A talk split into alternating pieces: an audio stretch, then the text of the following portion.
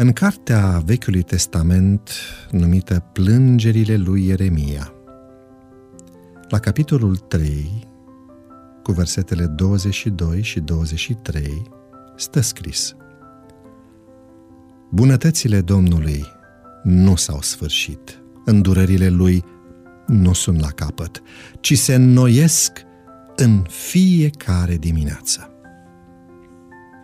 Bunătatea Domnului nu are margini, iar iubirea sa față de făpturile sale nu cunoaște limite. Totuși, dreptatea sa este la fel de statornică. Despărțiți de el, noi suntem fără acoperire, fără putere.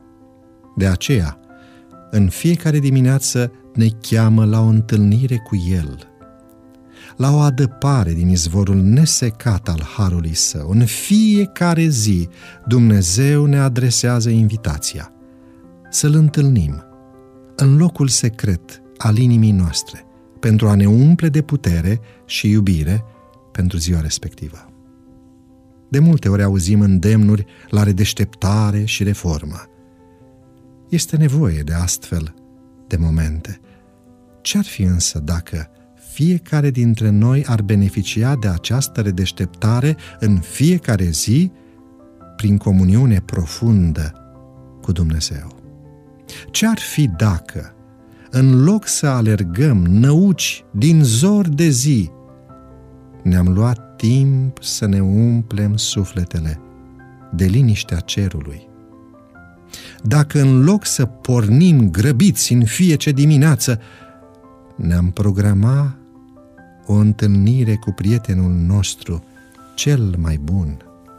nu e așa că zilele noastre ar trece mult mai lin, mai pline de sens.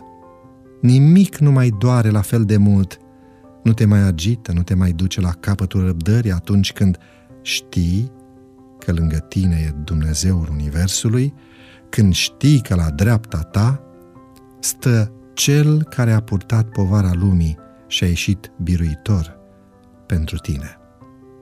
În fiecare dimineață, Dumnezeul Universului este dispus să stea de vorbă cu noi și să ne umple cu Duhul Său cel Sfânt. Să profităm din plin de această ofertă. Bunătatea și îndurarea lui Dumnezeu se înnoiesc în fiecare dimineață.